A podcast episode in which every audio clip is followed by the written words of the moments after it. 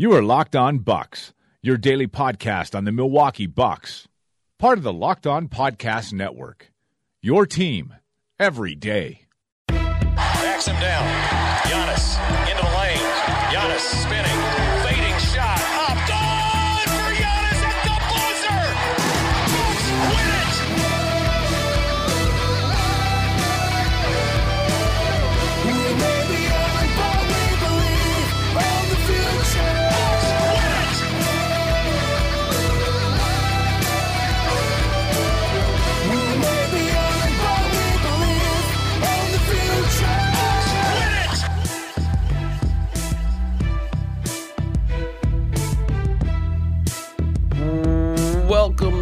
Locked On Bucks. I'm Eric Nehm, Milwaukee Bucks reporter at ESPN Wisconsin, also at ESPN Pepin, I believe it is P P I N. Um, I, I think that would be how I'd pronounce it. Um, I looked it up. It's on uh, the Mississippi River, uh, a little bit north of uh, Rochester, Minnesota, uh, and a little bit south of I forgot where else, but it's over there on the west side of the state. Shout out to ESPN Pepin. Happy to represent you as your Milwaukee Bucks reporter, one of my favorite ESPN affiliates in the state. Uh, joining me as always, my good friend Frank Madden the founder of Brew Hoop. Frank, how are you doing this wonderful evening? Um, well, uh, I, I have to say there was uh, there was one um, there was one one ESPN affiliate uh, suggestion that really kind of hit close to home, and that was from uh, at uh, Crum Wilson, uh, our who, who has the screen name Locked On Bucks groupie. So we got to give them a shout out. Uh, he tweeted at me ESPN Fredonia Arby's, um, which is really just kind of a mashup of, of many things. And uh, seeing as, as how my uh, my spouse uh, is a uh, Houston basketball fan, um, th- there was maybe reason to uh, to hit up an Arby's and do some some crying in a in a bathroom after watching the Warriors. uh, I, I was gonna say take it to them, but you know, um, look, uh, the Warriors were the Warriors. I, I mean, I think tonight was sort of the what you were afraid of if you're a, a Rockets fan. That you know, again, that even with Harden and to a lesser extent Paul getting uh, getting off uh, in some of those ISOs, um, there just weren't enough points to be scored against uh, a really really good Warrior defense, and, and obviously we know what they can do offensively. And um, it was kind of reminding me a little bit of, of yesterday. You know, I, I came into the discussion yesterday around the Cavs getting blown out, and I said, well, you know, when Kyle Korver and J.R. Smith come in and miss a bunch of shots and they don't make threes, then they're the Cavs. This version of the Cavs probably isn't going to win, even if LeBron plays really well. Um, and today, with with you know watching Harden go for 41, Paul goes for 23 on 17 shots. Um, uh, you know that's yeah, sure that that's there's some good stuff in there. Um, but then you're going to go down the rest of the the box score. PJ Tucker, Luc Mbah a Moute, Ryan Anderson, Nene combined 0 for 10. Um, and Luc, God, hurt me to watch Luke, our, our old friend Luc Mbah a Moute, go 0 for 6. And I think like three or four of those were just point blank misses at the rim. So, um, so yeah, I, I, they, they have they have gotten so far, um, especially you know defensively by being able to play Luc and Tucker together and having those guys hit enough open threes that it all kind of hangs together. And I think tonight we saw an example. I mean, the, the Rockets offense is not historically great when you know the guys not named Paul and Harden just miss a bunch of shots. So, um, so anyway, that is my uh, too bad, so sad for the Warriors uh, portion of the podcast. I don't know if you had any thoughts on that um, because there is actually there continues to be some Milwaukee Bucks news, but I figured we'd start with a little bit of game action because you know the games are what basketball is all about. Uh, my suggestion for the Cavaliers would carry over to the Rockets. Make a three. You probably should make one. Um, if you do that, things are going to go a lot better. And I mean, you kind of covered it, but it's just an absolute killer when Harden or Paul do make those passes and the others don't hit those threes. Like, yeah, I just don't know how you survive going two on two on how- many ever you want to say the Warriors have, but they have more than those two. um, that the Rockets have. So uh, you just have to have contributions from the others, and uh, you purposely have put them kind of in those uh, somewhat limited roles where they're it's pretty much just execute, right? Like hit your corner threes, execute defensively, and James Harden and Chris Paul will take care of the rest. And largely, that was what happened tonight, and they didn't do their part. And uh, I mean, I, I just think it's going to be a killer. So we'll see if the others can kind of come around in game two. And you almost have to. I mean, uh, that's obviously a must win game for them because if the others can't do it at home, I don't know if they can do it at Oracle. Um, Yeah. So uh, to me, you, you have to get game two and find a way uh, for your others to come through because if the if the I mean, one, I think the series might be over anyways. But if the Warriors steal the first two games on the road, it's definitely over, and it might be over in four. So um, we'll see. Um, I'm hopeful. Uh, fingers crossed for more of the first half than the second half, because things in the first half looked okay and appeared to be pretty fine. Uh, and granted, there was some ridiculous shot making from Harden and but that's kind of how the Rockets roll. So hopefully we'll see uh, some better basketball in those in game two. Actually, in both game twos. Hopefully we just see better basketball uh, in both of those conference finals. Yeah, and I think the you know something you brought up was how the Warriors, if they have an Achilles heel, it's it's sort of the sloppiness. Like they kind of get to feeling themselves a little bit, and they Yep. you know they turned the ball over, and and they were 28th in the league in turnover percentage offensively, and tonight, I mean, you look at the stats. I mean, they only had nine turnovers, right? And and Yep. Houston. As much as they seem to have some sloppiness, um, they only turned it over 13 times. So uh, it's not like they were horrible in that regard, but you know, you just look at the the result of that. You know, the the Warriors 18 to three advantage uh, in on fast breaks, uh, 17 to 17 to nine advantage off turnovers. Um, you know, again, it, it's it's kind of an interesting thing. Like I, I was thinking about a little bit, kind of like uh, like in soccer where you see you know one team just possesses the ball, possesses the ball. Obviously, it's different in basketball because you have a shot clock, but um, but it's sort of like you know uh, you know Houston trying to play ball control, controlling the ball. You know, obviously going through their two best players predominantly. Um, I thought you know certainly they took too long to get into their actions. They had uh, what four shot clock violations, which Yeah. is I think was the season high for them tonight.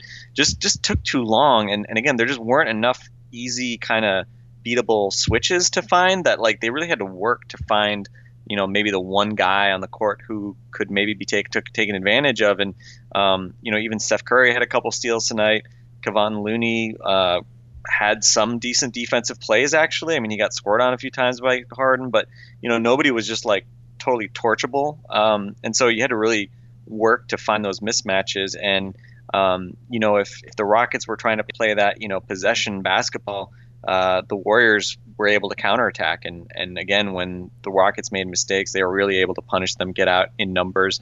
Um, you know, I, I forget who said it, but I was, recall someone saying, you know, if, if Harden is not converting either with those alley oops to Capela or layups of his own when he gets in the middle of the paint, um, look out because with the way that they spread the floor with guys being in the corners and Capela being in that dunker Yep. spot, Harden going to the rim, I don't maybe it was even Bowen you that Thorpe, I think.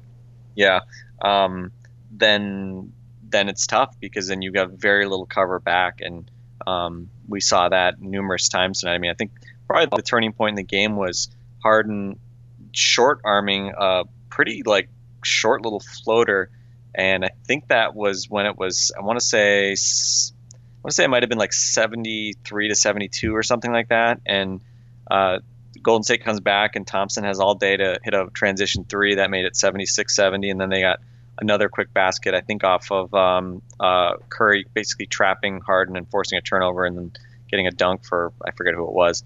Um, and that kind of like was, and I don't think it ever really got close. I think it may have gotten like to within four in the fourth quarter at one point, but just never kind of got closer than that. And um, again, I mean, I don't think the Ro- Rockets are necessarily going to drastically change. I think maybe, you know, maybe you might see them do some things to try to get a little bit more movement, dynamism on their offensive side of the ball, just because they need to get some of these other guys to be, you know, engaged. Um, but by the same token, I mean, this is this is how they've played, and you know, Eric Gordon actually wasn't bad tonight. Um, he's kind of he's had a pretty up and down season.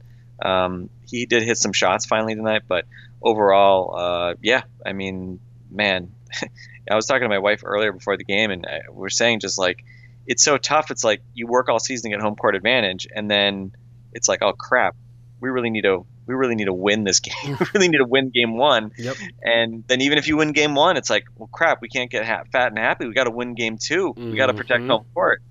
And so it's just so difficult because now you you're you're doing it against the greatest team ever. Exactly, So exactly. good luck. You're just exactly. You're just chasing. Uh, you know, I mean, you, you, you it's almost like a curse because now you have this extra pressure. If you, it's Yep. like it's like well, at least if we were in Oracle, um, we, you know, we would be feeling less pressure to to come out and necessarily win game one. Um, but uh, yeah, it's it's going to be an interesting series. It's it's kind of funny to me because I feel like everybody I follow is has been predicting that the Warriors would win pretty easily. Um, but like everyone's still really excited for the series, which I think is kind of interesting. Like it seems like a lot of people, or like a large majority of the, the basketball Twitter I follow, doesn't think this is going to be a com- very competitive series, or at least not a long series. Um, but everyone's still excited just to see how it goes. I think just sort of that you know styles make fights type type aspect to this, and knowing just how good these teams were in the regular season and how many great players you have here. So um, anyway, hopefully the, com- the competitiveness both for for the sake of basketball as well as uh, my household. Um, hopefully the Rockets can make this a bit more competitive moving forward. I'm trying to think of which Shawshank quote is more appropriate here, but it's certainly this is about hope, right? Like hope is is a good thing, the best of things, or hope is a dangerous thing. Um, and I feel like that's exactly what's going on with the series. Like I think everyone just wants a great series. They desperately someone challenge the Warriors and knowing in your mind, well, it's probably not going to happen, but damn, I want to see it. I just want to see someone go toe to toe with them. And uh, I think everyone was, you know, I think there were some warning signs in the first half that this could go poorly for the Rockets in the second half, but it was close at halftime and it, it could have happened and then it didn't. And um, what, one other thing I was just going to mention, I, I think this one is, the series is fascinating to me because the Rockets know that you need to limit the Warriors in transition. So, like you said, they're they're kind of picking their pace. It's slow. It's methodical. Uh, the goal is to be hyper efficient. Don't turn it over offensively, so the Warriors don't get those chances. But the Warriors' great Achilles heel is a game that gets out of their own hands, where it does start to feel a little bit loose. Feels like a little bit like a pickup game. Steph throws one behind his back out of bounds. They're taking some bad shots. Draymond's into it and uh, a little bit too far. And all of those things, to me, can only happen when the pace is getting pushed. Like you have to get them into a, a, an area of comfort where they feel like okay well the pace is really going now so let's go and play our free uh, our freestyle and just get out there and then that's when the sloppiness comes but i wonder if the pace is so slow can that sloppiness come out? And i don't know if you want to move the pace up to find out because that also might mean you get blown out but if you do then you have a chance to win and but if you don't then you have a chance to win. So there's just a puzzle that you're trying to put together in your head over and over again and attempt to figure out like how do you beat this impossible team? Like uh, i i don't know. So we'll see. I'm hopeful and even Yeah, I mean, I mean, I think it, it's sort of. I feel like it's kind of going, kind of going back to last summer, where it was just sort of the idea of you're basically. I mean, you don't root for injuries, but if you're the other team, you're really just hoping that somebody tweaks an ankle and misses three games. You know that Steph, Steph gets tossed. Yeah, or Draymond Um, gets tossed from a game or something. Yeah, which it yeah. seemed like tonight he was on the right track to do so with some of his early early game antics. But um, but yeah, it's it's kind of tough. I feel like you know the the Warriors kind of slumbering, sleepwalking through the regular season, sort of. I think obscure. I, I don't know if people really thought that anybody. I don't. I mean, I don't think people really thought that there was anybody other than the Warriors who were going to be the you know like the favorites or anything like that. But we kind of got lulled into sort of not bemoaning the Warriors' dominance just because I mean they didn't have the best record in the regular season.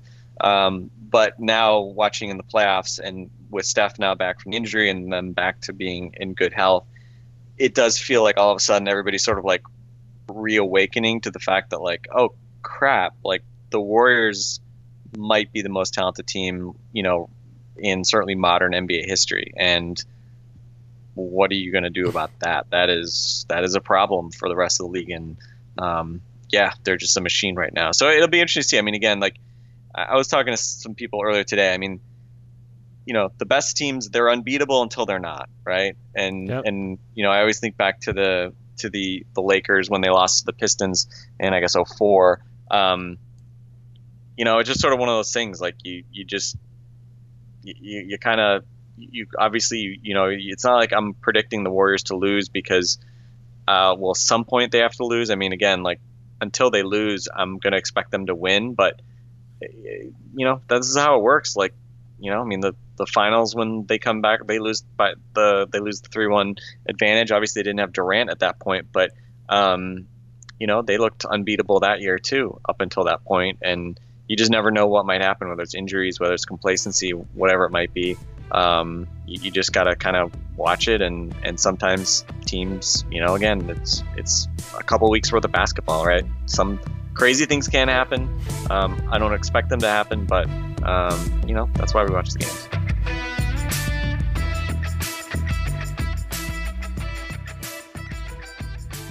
Absolutely. All right. Uh, we did very little in the way of prep today to figure out exactly what we were going to talk about, just because I I don't know. This is just a weird spot because I feel like every day there's news when we're talking about this Bucks coaching search, but in a kind of in a similar vein, there's not really news. If that makes any sense, like we've been talking about Mike Budenholzer for.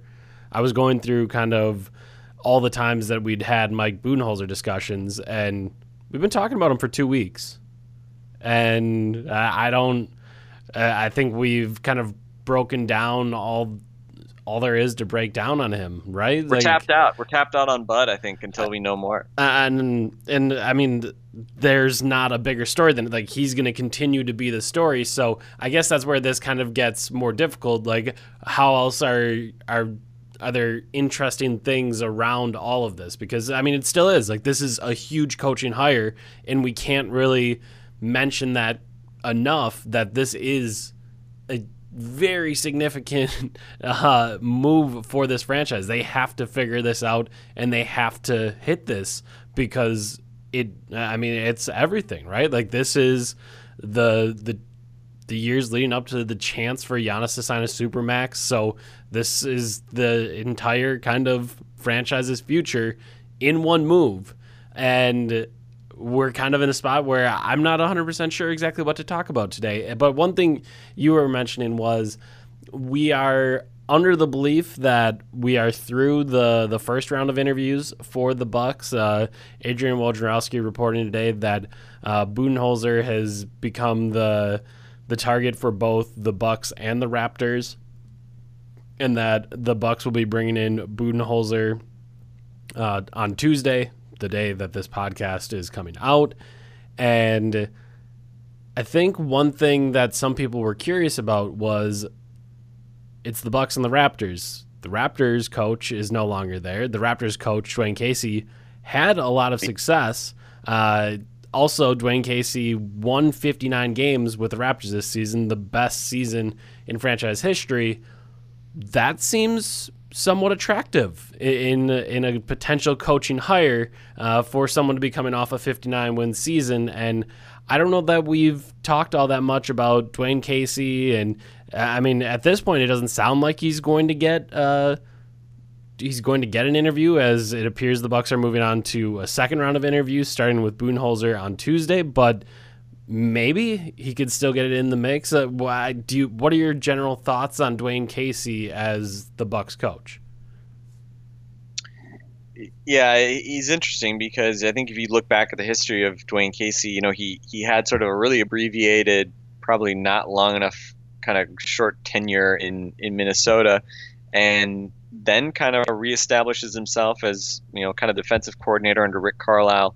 Um, widely credited as the architect of the defense that shut down LeBron James in 2011 when the Mavs win that title, and um, used that kind of as a springboard to becoming Raptors coach. And I mean, look, he you can't argue that much with sort of the the renaissance he oversaw in Toronto, and um, you know, getting the most out of guys like DeRozan and Lowry, who, um, you know, were uh, essentially. I mean, DeRozan might have been, you know, en route to becoming a good player, but I mean, Kyle Lowry was not Kyle Lowry when he landed there, when he was traded there from Houston, uh, and certainly DeRozan's heights. I mean, you know, a lot of credit goes to Casey and his staff for molding those guys and that team into what they became, which was a really successful team and you know 51 seasons. And yes, they did win some playoff series, not against LeBron, but they obviously have you know accomplished a fair fair amount, certainly the, the most of any Raptors team. So.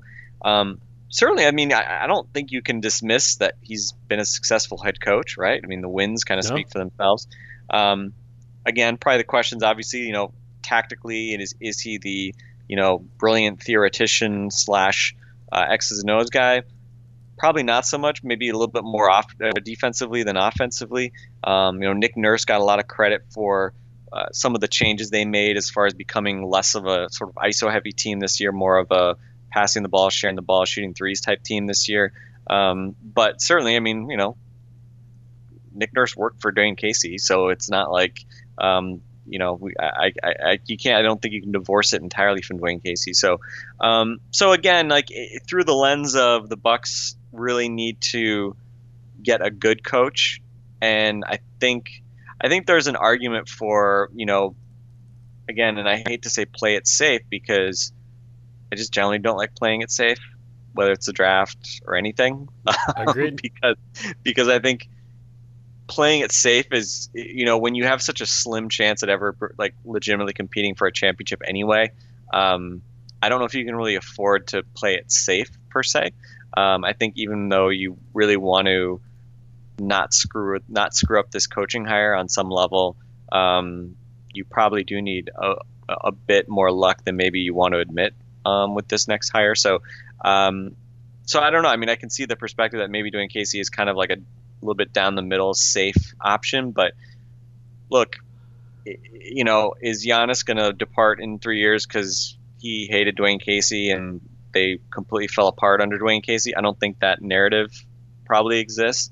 Um, I think he's going to be a guy that you know probably gets you to a higher floor than than maybe some other guys. But again, is he better than Budenholzer? I don't know. I mean, maybe not. Like I don't know. like it's so much of this stuff is is you know a consequence of of situation, right? Could Budenholzer have won 50 some games in Toronto this year? Probably. I don't know. Would he have won 59 games? I don't know, right? I mean, was there something unique about the thing that that Casey had with those guys? Quite possibly. So, you know, again, like I wouldn't be mad if Dwayne Casey got uh, got an interview. Again, like he's been a successful head coach. Do I think that he is just a surefire success no matter where he goes? Mm, I'm not necessarily sold on that. Um, but again, I, I don't know if that makes him very different from any other, you know, above average coach in the NBA. Yeah, I mean, I think the the biggest thing to always remember is you don't know anything. like we don't. I don't. You don't. The Bucks don't. Anyone listening to this, you don't. You don't know anything. There's so much circumstantial stuff that goes into the success of an NBA team, and that could be players, that could be injuries, that could be uh, the general manager that was able to pull off some trades. Like, there's so much that goes into. I mean, just thinking about the Raptors last year, 59 wins. There's a ton that goes into it. You you also have to factor in the chemistry that those guys had, the continuity that those guys had had over the years, uh, the assistant coach Nick Nurse and the stuff that he did offensively. Like there, there's no way to kind of parse out all of those different things. Like you just have stuff in front of you and you're hoping that you can find some sort of meaningful pattern in it and you're hoping that you can figure out exactly what it all means but in the end you don't really know and i I guess with casey what's what's interesting to me is i think there's no doubt that he can create a, a positive culture around a team and the reason that i say that after saying i don't know anything is you just look at what this Raptors franchise had been through. And when you think of the Milwaukee Bucks, I think for the last couple of decades, you largely think of fut- futility. And when you think about the Toronto Raptors as a franchise, their entire franchise history is largely futility. Like they they didn't have playoff wins. Uh, they they just didn't really have a whole lot going on for them. Uh, and kind of the same thing. Uh, 2000 2001 they went to the Eastern Conference semis. Uh, so they got uh, just a little bit into the playoffs and before that, uh, I mean, that was it. Uh, everything else was just losing in the first round. So it, it was kind of the same thing. And Dwayne Casey comes in uh, in 2011, I believe it was, and then kind of turns the team around and rattles off three straight 50 win seasons. And I I think you have to be impressed with kind of the the culture and the the environment that he was able to foster and the environment that he was able to develop for that team. Uh, but at the same time, I think you have significant questions. And uh, we already mentioned the Lowe and Thorpe podcast from earlier this week. And uh, David Thorpe is someone that knows Masai Ujiri very well. Um, and so, and Zach obviously spent a lot of time around this Raptors team this year. And uh, I, I think listening to both of them, you could kind of hear the questions about was Dwayne Casey good enough in game? And uh, I think what's interesting about this Bucks team is I largely feel as though they don't need a culture developer. They need someone that can tactically win them games. And the reason why I think that's interesting and maybe wrong is the Bucks haven't really created a culture. Uh, I wrote last week at ESPNWisconsin.com about them not having an identity, and uh, I, that's something that I think this franchise has been trying to create since the new ownership took over. That's always been a big word for them is creating culture and creating, uh, I guess, just an environment of success. And the Bucks largely haven't had that. So though I think I'm shooing that away because I think the Bucks are in a spot where they need to win games, they need to have results, and I think having a tactician helps them do that best. Maybe I'm skipping a step. I I, I don't really know, and it's I think that's also another thing that makes it tougher. Like, uh, what does this team really need? And I think that's difficult to try to surmise from uh, the evidence that we've been given the last few years.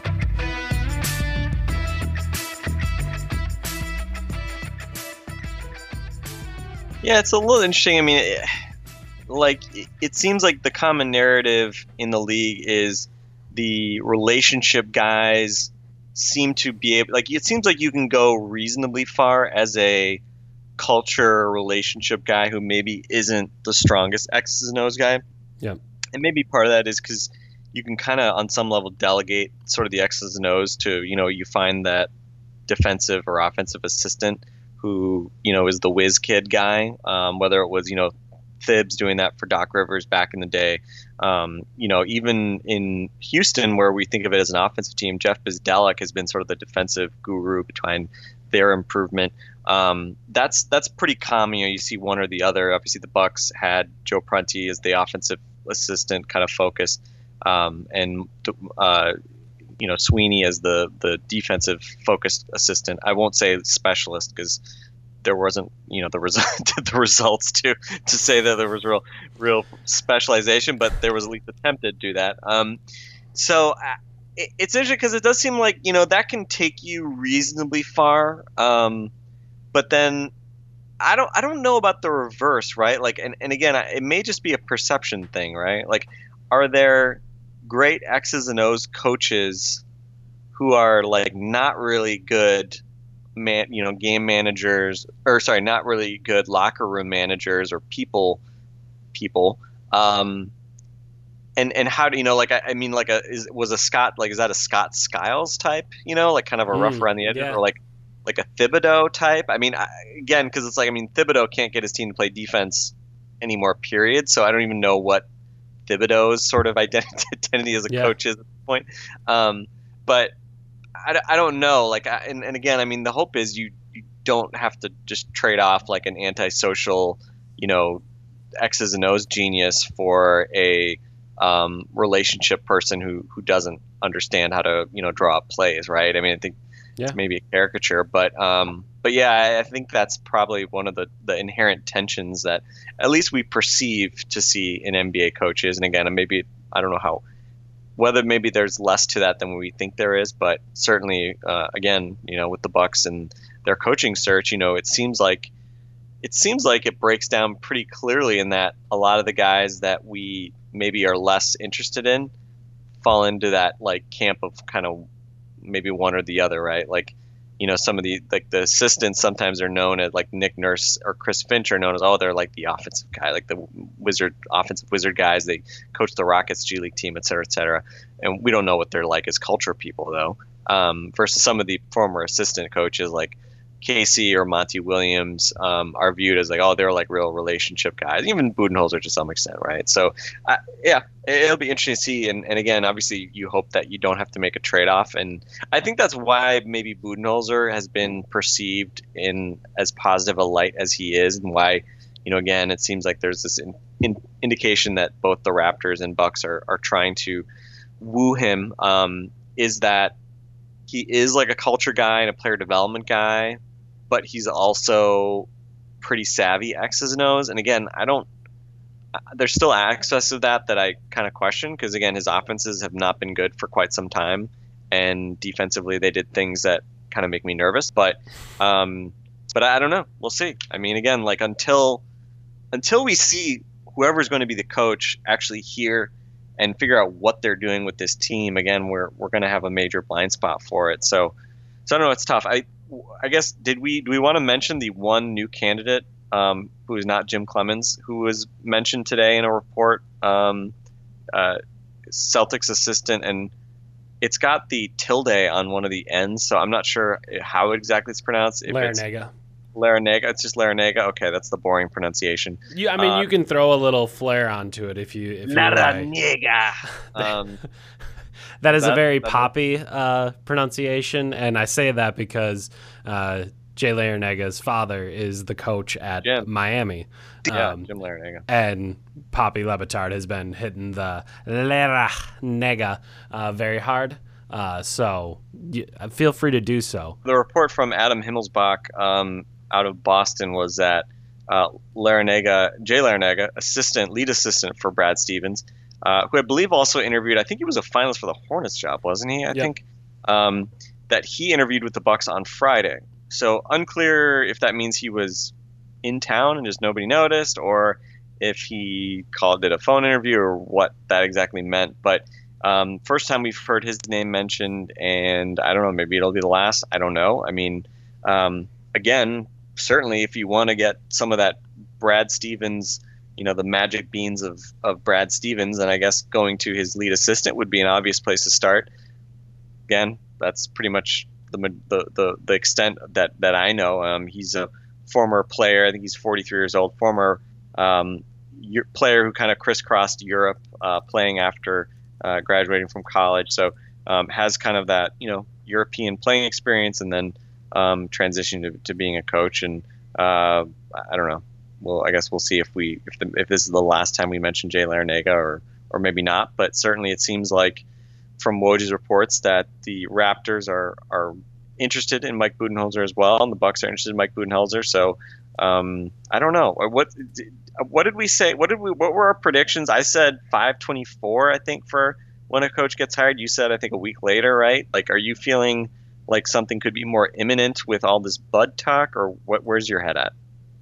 Well, I think what's interesting there is with with what the Bucks are doing. I mean, they have to find a way to find Budenholzer, right? Like, I, I think when you look at the candidates that are on this list, and we think about the people that were interviewed, Budenholzer's fr- again, maybe this from the outside and we don't know, but seems far and away the the best candidate, right? Like I know I've stood up for Steve Clifford, and I think maybe he should be uh, getting a little bit more respect. But other than that, like I- I'm very, uh, I'm leery of the Spurs tree, and I don't necessarily know that I trusted. Jay Larranaga was a late ad here, and I just think through that list of candidates, and it feels like Budenholzer is again kind of uh, head and shoulders above everyone else. And if if that's actually how this is going, and obviously Adrian Wojnarowski reported that uh, the Bucks are kind of making the play for him, and uh, obviously he's coming in for an interview again or a second interview this week. Like, isn't there part of the Buck? Like, again, this is just me kind of projecting, but if I'm Bucks ownership, isn't there part of me that's thinking, I got to get this done?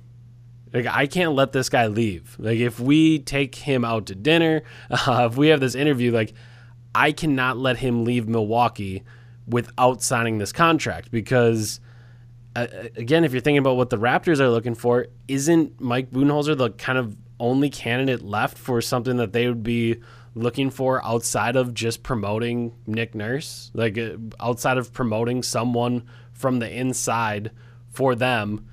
Uh, I would assume that's Budenholzer would be at the top of their list because if not, they have a, a guy like Jerry Stackhouse who's been mentioned with some jobs. They have a guy like Nick Nurse, but both of those are unproven people, and uh, I would assume that they're looking for some some level of experience. And I- I just think that if you're the Bucks, I, I think part of you has to wonder can we actually let this guy leave Milwaukee in Mike Budenholzer? Can we let Budenholzer leave Milwaukee, or if we do that, will he sign with someone else? Yeah, it'll be interesting to see if the Raptors situation does sort of serve as a forcing mechanism and and what that means in terms of offer, right? And again, with Budenholzer, it is such an interesting dynamic with the 14 million he's owed the next couple of years and the offset to that. Um, again, it'll be very interesting to see. I mean, I, I I would be very surprised if, especially given that, um, that if Budenholzer is hired, that he gets less than five years. I think he's going to get, uh, you know, I, I would imagine something on the order of five years. And Yep. really, there are very few coaches who get paid in that six to seven million range without having uh, president of basketball operations tied to their title as well. So um, for Budenholzer to kind of keep his previous salary, the seven million dollar number, to be coming here just as a coach would be a really big number. Um, but again, I, I don't know. Maybe that's the kind of number that uh, that that he can extract from the Bucks, right? Um, especially if if he is the guy that that becomes sort of the consensus favorite, and um, you know, again, especially given thinking back to what happened last year with the Bucks. I mean, if the Bucks lose their consensus favorite, and granted, it's maybe a bit of a leap to just assume that right now, but it, that certainly seems to be what Woj and others are implying.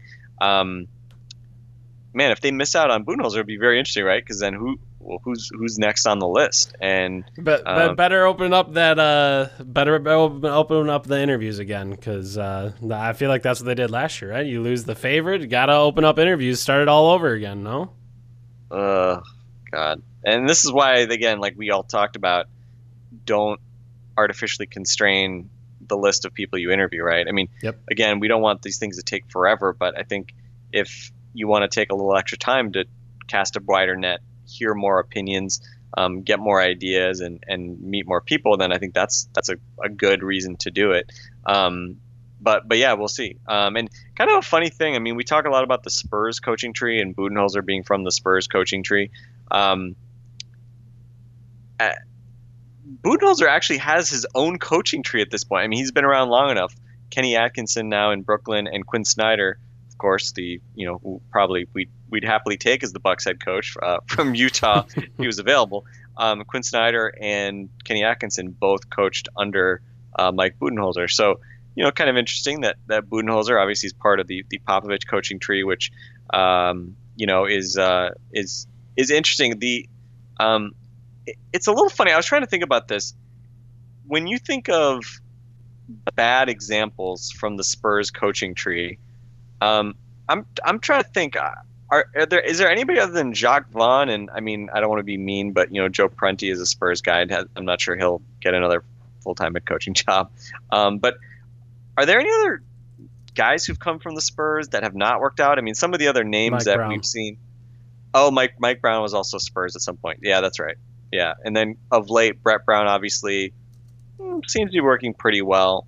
Um, and and then it also kind of depends um, with uh, you know how you view like Steve Kerr. Like Steve Kerr isn't traditionally part of the Spurs coaching tree because he wasn't actually a coach there. But again, obviously Pop was very influential, having played under him. So you kind of can Avery it different ways. Johnson.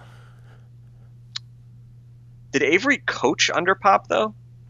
I'm not 100% sure. I, I, I don't I don't think he coached there. Obviously, he was a player, was very close to Pop. I, I don't I, I don't think he was a coach for the Spurs though. But again, part of the extended tree for sure. Um, but yeah, it, it, it is interesting. I mean, I guess maybe avoid really short former point guards with Avery and Jacque Vaughn.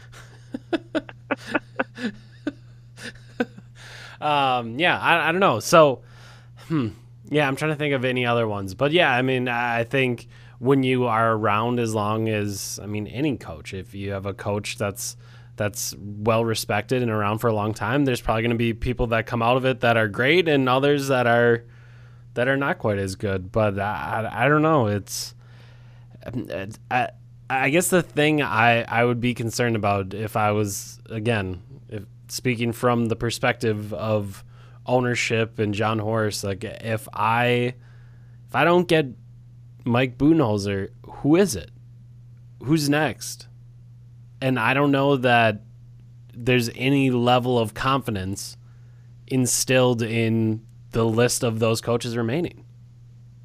Because I, I don't, again, I don't know who no, number two on that list would be. I think both of us kind of came to Messina as the second guy that we listed as uh, the group of like three that might get second interviews, but maybe it's not Messina. Maybe it's Becky Hammon or maybe it's Jay Larranaga. I, I don't really know.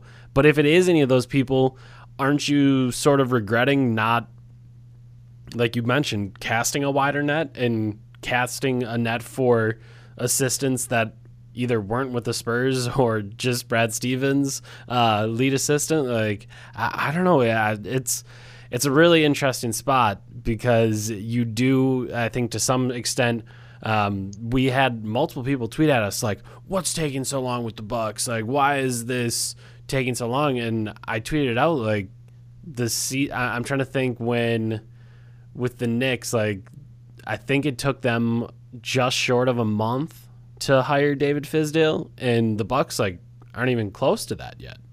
Like they're they're not even close to like there's a, a solid two weeks until uh, that would be the case for the Bucks, and like I, I just it, it's interesting that there's uh there's some belief among both you and I that they haven't gone deep enough. They haven't interviewed enough people, and then there's also a belief among many fans that they've wasted too much time and they should have just hired Budenholzer right away because that was clearly the best candidate. And it's just interesting that there could be such a wide divide on uh, the belief of what's best for this organization and what coach um, or coaching candidates or the coaching process or how, however you want to think about this head coach search. Like there's such a a large variance in opinion.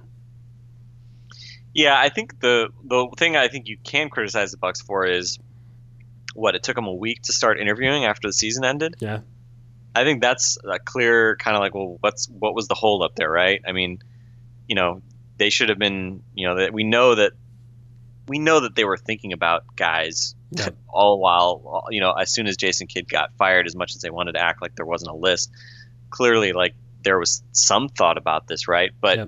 um, to take a week to figure out how you're even going to run the search after the season ended, I mean, that again, kind of like seems like a familiar refrain of the Bucks sort of being caught not prepared for things that they should have seen coming, like the Hammond departure last summer. Yep. Um, so I think that was probably the most disappointing thing. I think the other thing too is like for a team like the Knicks, I mean, if you're if, if you're David Fizdale or Budenholzer or whoever else interviewed there, especially if you're one of the veteran guys, like it's only natural that you might wait a little bit to see if any of these playoff teams that were not yet eliminated, um, you know, might be interested in you, right? And I don't know. We don't know exactly why.